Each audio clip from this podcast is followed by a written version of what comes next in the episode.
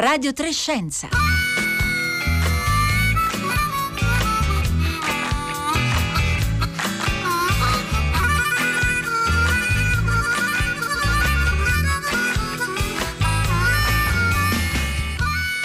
Buongiorno, buongiorno da Marco Motta, bentornati all'ascolto di Radio Trescenza quando sono passati 45 secondi eh, dalle, dopo le 11.30 e oggi a Radio Trescenza ci muoveremo in territori che diciamo non sono il nostro pane quotidiano, quello della giustizia, del diritto diritto, degli studi legali, eh, dei eh, tribunali, ma eh, riteniamo che sia importante occuparsi dei temi di cui tratteremo oggi perché hanno a che fare sicuramente col nostro prossimo eh, futuro. Insomma, nel nostro paese siamo abituati a doverci confrontare con i tempi lunghi della giustizia. Nell'immaginario di molti di noi probabilmente la giustizia, i processi, i tribunali sono contesti che eh, non ci viene spontaneo associare al passo veloce, travolgente della rivoluzione digitale. Beh, oggi proveremo invece proprio a vedere che cosa è già cambiato nel campo della giustizia per effetto della digitalizzazione, ma soprattutto che cosa accadrà, e forse prima anche di quanto pensiamo, con l'introduzione dei sistemi di intelligenza artificiale, di algoritmi anche negli studi legali e nei eh, tribunali. Lo faremo eh, con un ospite che tra poco vi presenterò, che a questi temi ha dedicato eh, un libro che è un tentativo di costruire appunto una mappa per territori ancora inesplorati.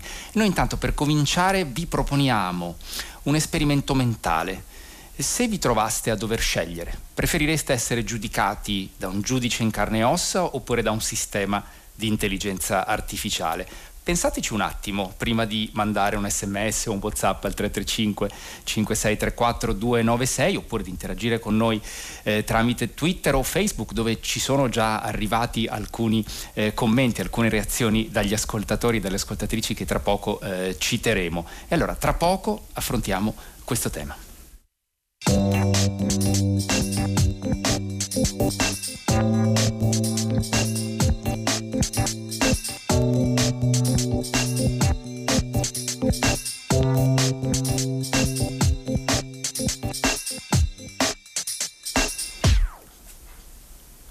Buongiorno ad Amedeo Santosuosso. Buongiorno, buongiorno.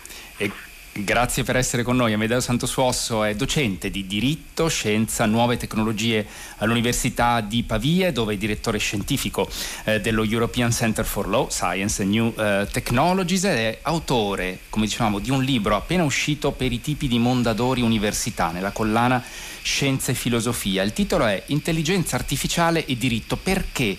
le tecnologie di intelligenza eh, artificiale, di IA, sono una grande opportunità eh, per il diritto. Allora, Amedeo Santosuoso, lei è stato anche eh, per molti anni presidente, giudice, presidente della prima sezione della Corte d'Appello di Milano e quindi ha vissuto in prima persona e quotidianamente eh, quello che significa eh, prendere decisioni, eh, emettere sentenza e fare eh, valutazioni. Partiamo da un, un caso studio che lei cita nel suo libro, proprio nel capitolo dedicato al lavoro dei giudici e a come cambierà, sta cambiando per effetto della eh, digitalizzazione e poi eh, nel prossimo futuro anche per l'utilizzo del, dell'intelligenza alti, artificiale. Lei cita il caso Lumis che risale al 2016 eh, in cui eh, un tribunale ehm, degli Stati Uniti ha utilizzato un sistema per calcolare sostanzialmente il rischio di recidiva e quindi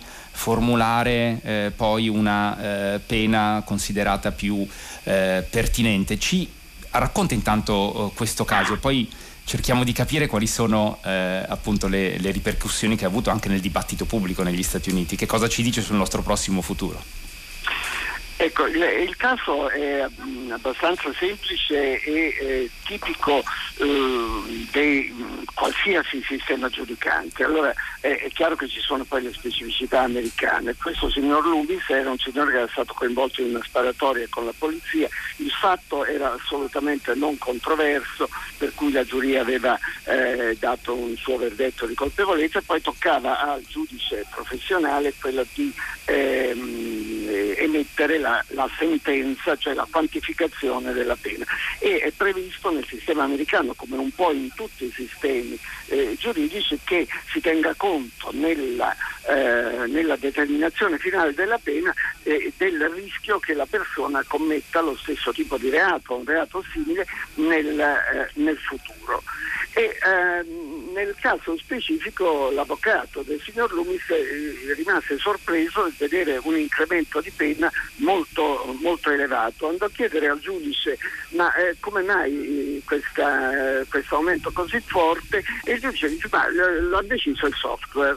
E, e l'avvocato dice poi boh, eh, io però voglio fare appello e, e, quindi ho bisogno di sapere qual è stato il criterio, quindi la motivazione di questa cosa, di questa decisione. E, e allora a quel punto entra in ballo Compass, che è la società che forniva a quel tribunale, ma non solo quel tribunale, anche è abbastanza diffuso negli Stati Uniti questo sistema, e la, la ditta produttrice interpellata ha detto no, ma io non ci penso nemmeno di dire qual è il meccanismo interno che porta a questa decisione eh, perché è il mio know-how e io lo vendo, io faccio attività commerciale su questo. La cosa finisce fino alla Corte Suprema del Wisconsin, eh, che è lo Stato di appartenenza, e la Corte dice sì, è vero, non è una gran bella cosa questo, questo software, però fondamentalmente il giudice aveva la possibilità, non era obbligato a seguire quella indicazione, ma poteva ritenerla eccessiva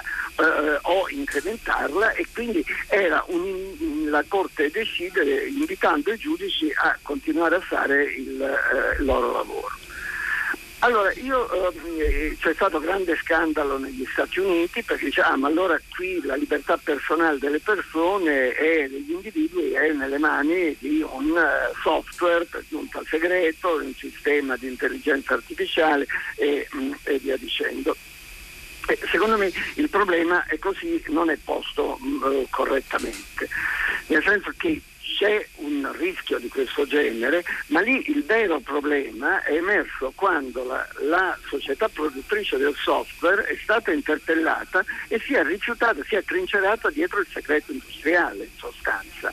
Ecco, allora è quello il problema, cioè la non conoscibilità del sistema. Allora io faccio un piccolo esperimento mentale con gli studenti, di solito gli dico ma proviamo a immaginare se in Italia il Consiglio Superiore della Magistratura, che è il vertice dell'autonomia della magistratura, e il, il, Consiglio Nazionale Forense, che è l'organizzazione che raccoglie tutti gli ordini degli avvocati, facciano un, un software concordato nei criteri di costruzione del, eh, del meccanismo, diciamo così, e esplicito. No?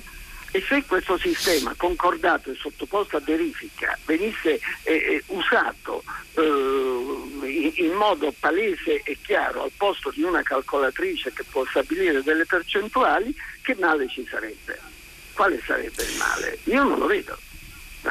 Ecco, Amedeo Santosuosso, lei ha già posto in maniera molto chiara appunto i termini eh, della, della, questione, come diceva appunto il problema nel caso eh, della vicenda specifica degli Stati Uniti era legata a, appunto al fatto che si trattasse di un software proprietario che eh, la società si era rifiutato di dare i diritti, ci fu anche nel 2016 un'inchiesta del, eh, del sito di giornalismo d'inchiesta pro pubblica che messe, mh, riuscì a mettere in luce appunto alcune distorsioni legate a, a quel sistema. Devo dire che tra i commenti commenti che sono arrivati per esempio su, su Facebook dei nostri ascoltatori, eh, questo tipo di, eh, di domande, di, eh, di, questioni, questo caso studio sollecitano molto eh, diciamo, l'immaginazione legata eh, soprattutto a eh, diciamo, film, romanzi distopici. Ci sono un paio di ascoltatori che citano.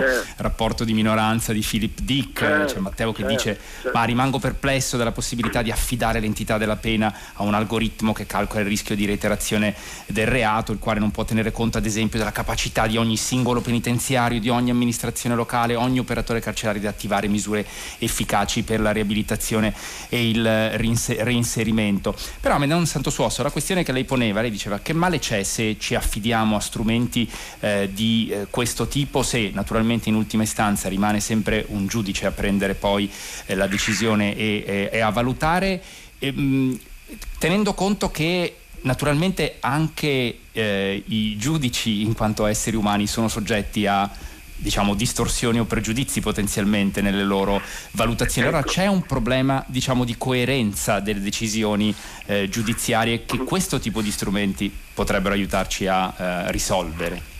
Ecco, allora il, eh, lo studio fatto da ProPublica mette in luce che la eh, giurisprudenza americana, cioè tutti i casi giudiziari, eh, hanno dei forti bias, dei for- manifestano dei forti pregiudizi di tipo razziale, ma questo francamente non c'era bisogno del caso Compass o dello studio di ProPublica che va benissimo per scoprire questa cosa. Questo è un problema ben più ampio, generale, di cui le cronache di questi giorni sono, uh, sono anche piene. Okay. Il, il, il, discorso è c'è un'idea mitica della, della, decisione. Il giudice decide, parliamo del giudice che decide, è un giudice competente, un giudice scrupoloso, eccetera. Sulla base di cosa decide?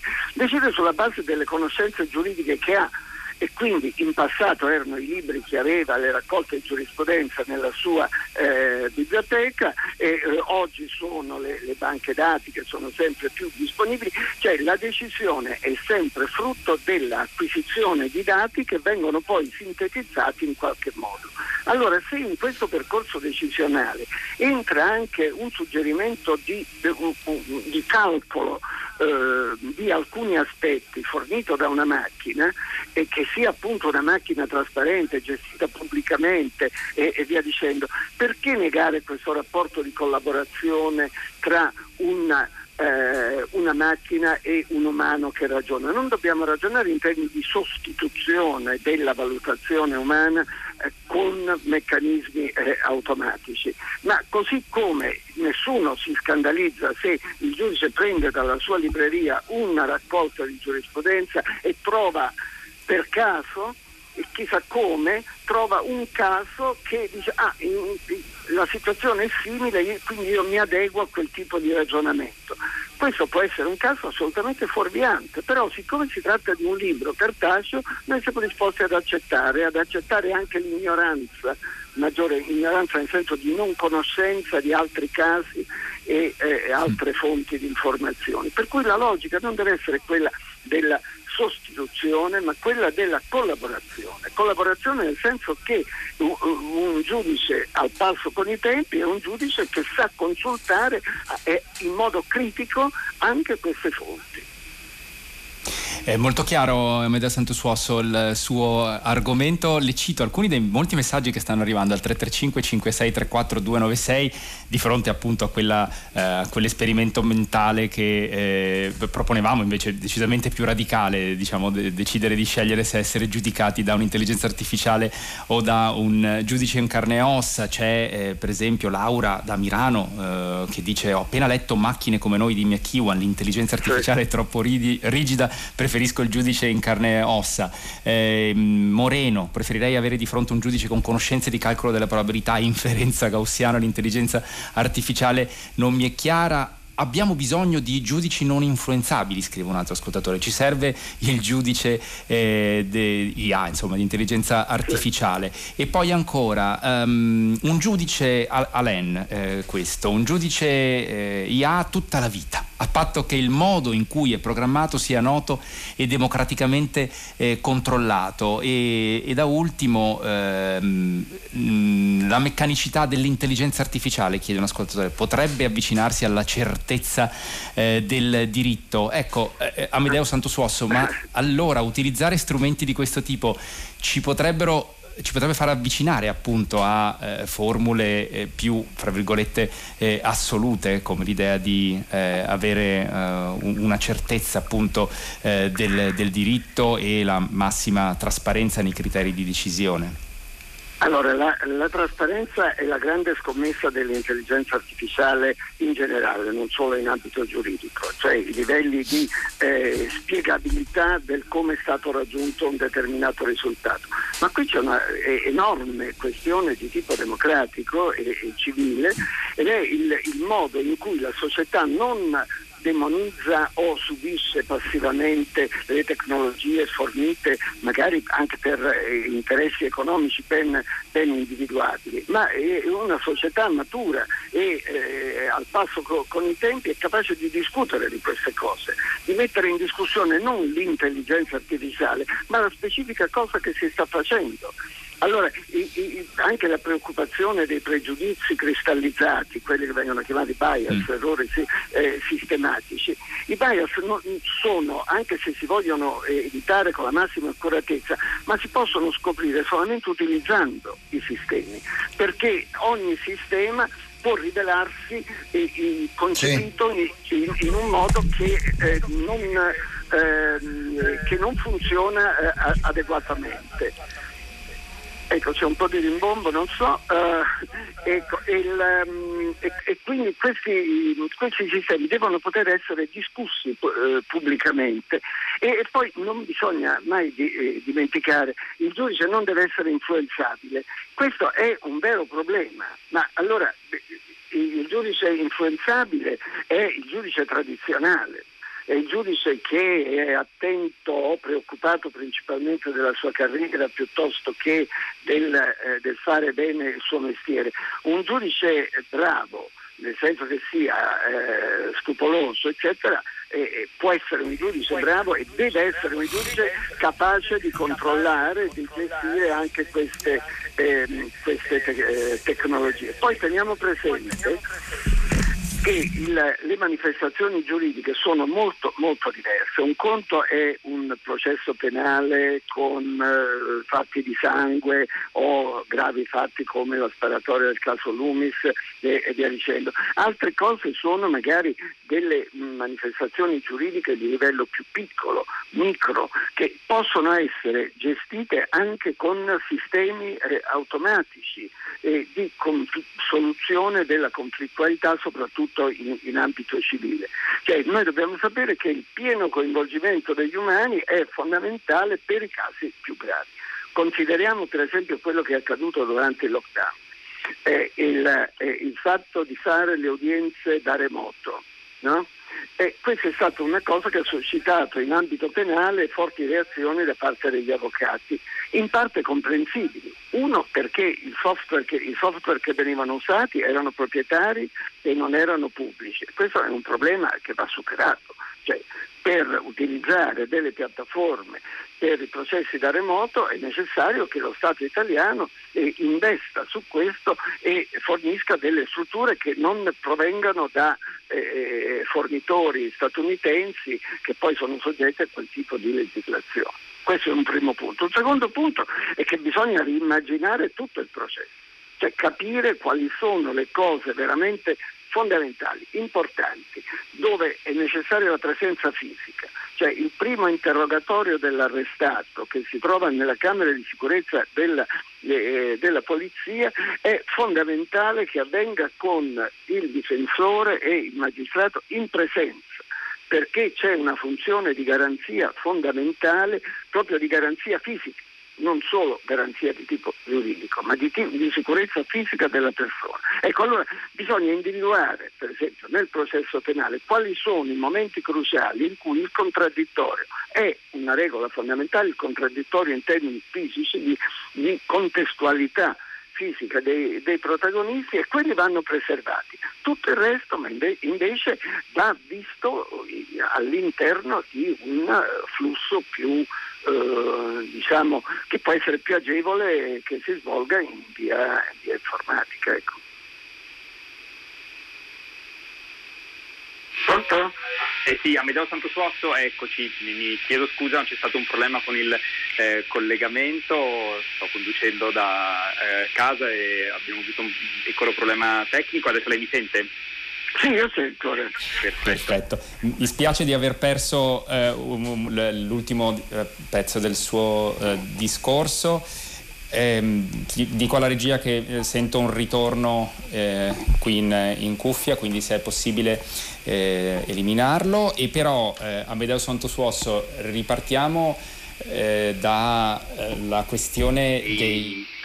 della digitalizzazione. Vorrei fare un passo indietro in qualche modo e provare a, a, a dirle, ehm, a chiederle se, a che punto siamo, diciamo, abbiamo un po' ragionato sugli scenari eh, futuribili, ehm, invece oggi già eh, un processo di digitalizzazione avanzata ha attraversato diciamo, i nostri eh, tribunali. A, a, che punto siamo e in quale situazione ci troviamo nel, nel, nell'evoluzione prossima futura del sistema della giustizia in Italia? Allora, dal, eh, qui bisogna distinguere su questo appunto correttamente la digitalizzazione che è quello che è stato fatto e si sta facendo con il processo civile telematico principalmente ma anche il processo eh, amministrativo e l'utilizzo dell'intelligenza artificiale. L'utilizzo dell'intelligenza artificiale presuppone la digitalizzazione ma non è la stessa cosa. Ora, in Italia siamo molto avanti sulla digitalizzazione del processo civile, sta partendo un po' in ritardo e a fatica anche la digitalizzazione del, del processo penale e l'Italia ha, eh, soprattutto il processo civile telematico, è qualcosa che ci viene invidiato dagli altri paesi europei. Bisogna sapere che su questo noi, pur con tutti i nostri mille difetti, ma siamo all'avanguardia in Europa e, e non solo. E potremmo essere nella condizione di sviluppare veramente un eh, un utilizzo delle tecniche di intelligenza artificiale su tutta la casistica giudiziaria che, che abbiamo e potremmo fare questo tipo di, eh, di utilizzo eh, in modo trasparente, pubblico, che sia gestito dal, eh, dal Ministero, dal Consiglio Superiore a delle, degli aspetti e in, con, la, collaborazione delle, eh, delle università eh, italiane pubbliche. Qualcosa stiamo già facendo, c'è un progetto eh, PRIN che l'Università di Pavia insieme all'Università di Bologna, all'Università di Torino e Napoli e eh, stiamo cominciando a fare dei, eh, degli studi sulla, di legal analytics, cioè di analisi eh, dei, dei, dati provenienti dai casi giudiziari in vista di una possibile predizione e eh, utilizzo sia a fini di ricerca sia a fini di eh, attività giudiziaria. È un campo molto molto promettente e ehm, se, secondo me vi sono tutte le condizioni perché eh, sia possibile eh, diciamo, essere all'avanguardia in questo campo, ma io all'avanguardia non lo intendo semplicemente da un punto di vista eh, tecnologico, ma da un punto di vista della eh, riorganizzazione, del riimmaginare in un modo che sia eh, eh, diciamo, amichevole verso il cittadino dell'attività giudiziaria. Ci sono cose che per esempio rimangono misteriose, ma quelle non dipendono dalla, eh, dall'intelligenza artificiale. Per esempio, perché non si rendono pubblici i criteri di assegnazione delle cause degli affari ai singoli giudici? Io ho cercato, finché sono stato in magistratura, poi da un anno ho dato le dimissioni con un po' di anticipo rispetto alla, eh, alla scadenza naturale del pensionamento e l'ultima eh, eh, battaglia che ho cercato di fare, che però devo dire la verità, al momento non mi risulta che abbia avuto un seguito, è stato proprio quello, il, il mio sogno era che sul sito della Corte d'Appello di Milano uscisse oggi ci sono queste cause sono state assegnate a questi signori ecco, e signor giudici. Ecco. E, e questa è, è, la misura di come il problema tecnico deve essere, può essere governato da scelte che siano scelte pubbliche, trasparenti, discusse. Un esempio concreto, questo che ci ha fatto Amedeo Santosuosso, di eh, come si debba lavorare sulla trasparenza e come pun- da questo punto di vista la tecnologia ci possa aiutare, per esempio con l'analisi eh, dei eh, dati, anche dei big data così, cosiddetto. Lei citava, Amedeo Santosuosso, prima la previsione, la predizione eh, delle, eh, appunto per esempio delle, eh, delle sentenze. Um, c'è anche un aspetto da considerare sull'attività degli studi eh, legali. Come sta cambiando da questo punto di vista il lavoro anche degli avvocati degli studi legali, che sono stati spesso considerati negli ultimi anni tra le professioni minacciate dalla crescita appunto della digitalizzazione e dall'arrivo dei sistemi di intelligenza artificiale? Ma sì, sicuramente il, il, mondo dell'avvocatura è stato coinvolto ed è coinvolto in modo importante da queste innovazioni tecnologiche. Eh, c'è tutta una serie di attività che l'avvocato può svolgere dal suo studio senza muoversi e senza recarsi presso il tribunale, presso la, la Corte. E questo ha portato alla riduzione del personale addetto eh, dei, degli studi legali a questo tipo di, di, attività, che era la mitica cancelleria.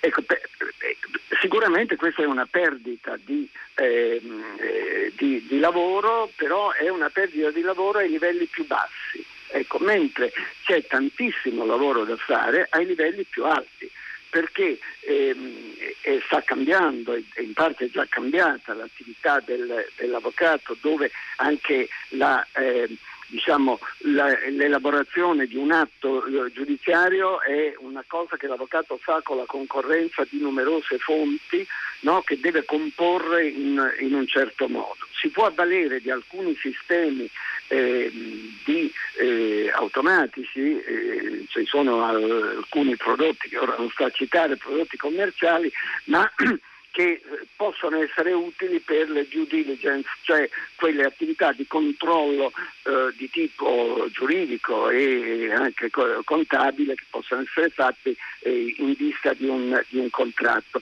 Però bisogna sapere che anche questi sistemi, per quanto possano aiutare, sono dei sistemi che ancora lasciano la eh, necessità di un occhio umano esperto eh, che possa notare delle, delle, incongruenze.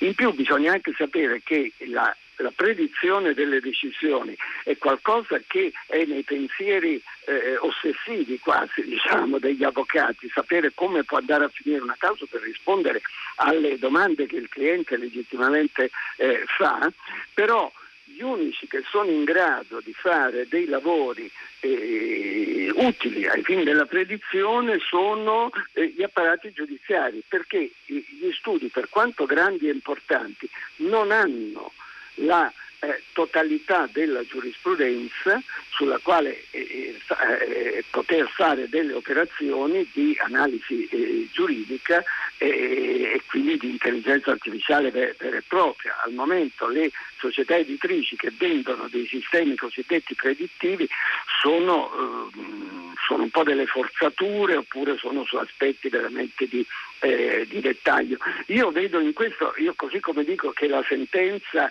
eh, questo a volte scandalizza un po' i, i miei ex colleghi giudici, eh, io dico che la sentenza è un aggregato provvisorio di dati eh, che eh, sono dati che sono gli stessi che vengono elaborati anche dagli avvocati nei loro studi, naturalmente l'avvocato lavora con la finalità specifica della tutela degli interessi del suo eh, assistito, però quello che cambia nell'ottica dell'avvocato, nell'ottica de, del giudice è la finalità de, della eh, costruzione della vuoi sentenza, vuoi atto eh, giudiziario secondo le finalità proprie della, della, professione.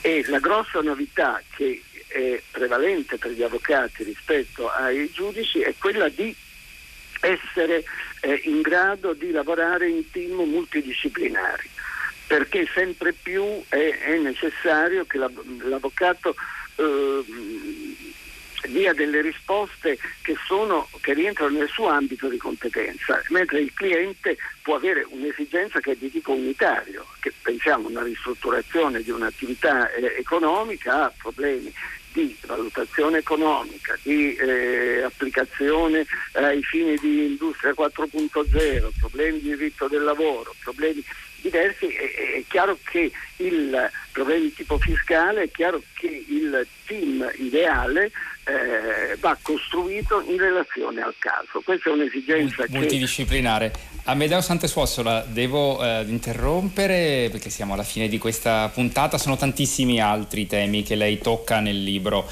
Intelligenza artificiale e diritto pubblicato da Mondadori Università, dalla sorveglianza digitale eh, di massa, quindi la pervasibilità dei sistemi di, sistemi di sorveglianza digitale, alla responsabilità giuridica eh, delle, dei sistemi di intelligenza artificiale dei eh, robot. Quindi vi invito davvero ad approfondire i temi che abbiamo soltanto sorvolato oggi eh, leggendo il libro di Amedeo Santo Suosso e noi siamo giunti alla fine di questa puntata di Radio Trescenza. Grazie a nu- Giulia Nucci in regia e a Fiore Liborio oggi alla parte tecnica e da Francesca Boninconti, Roberta Fulci, Rossella Panarese e Marco Motta che vi parla. L'augurio di una buona giornata a tutti all'ascolto di Radio 3.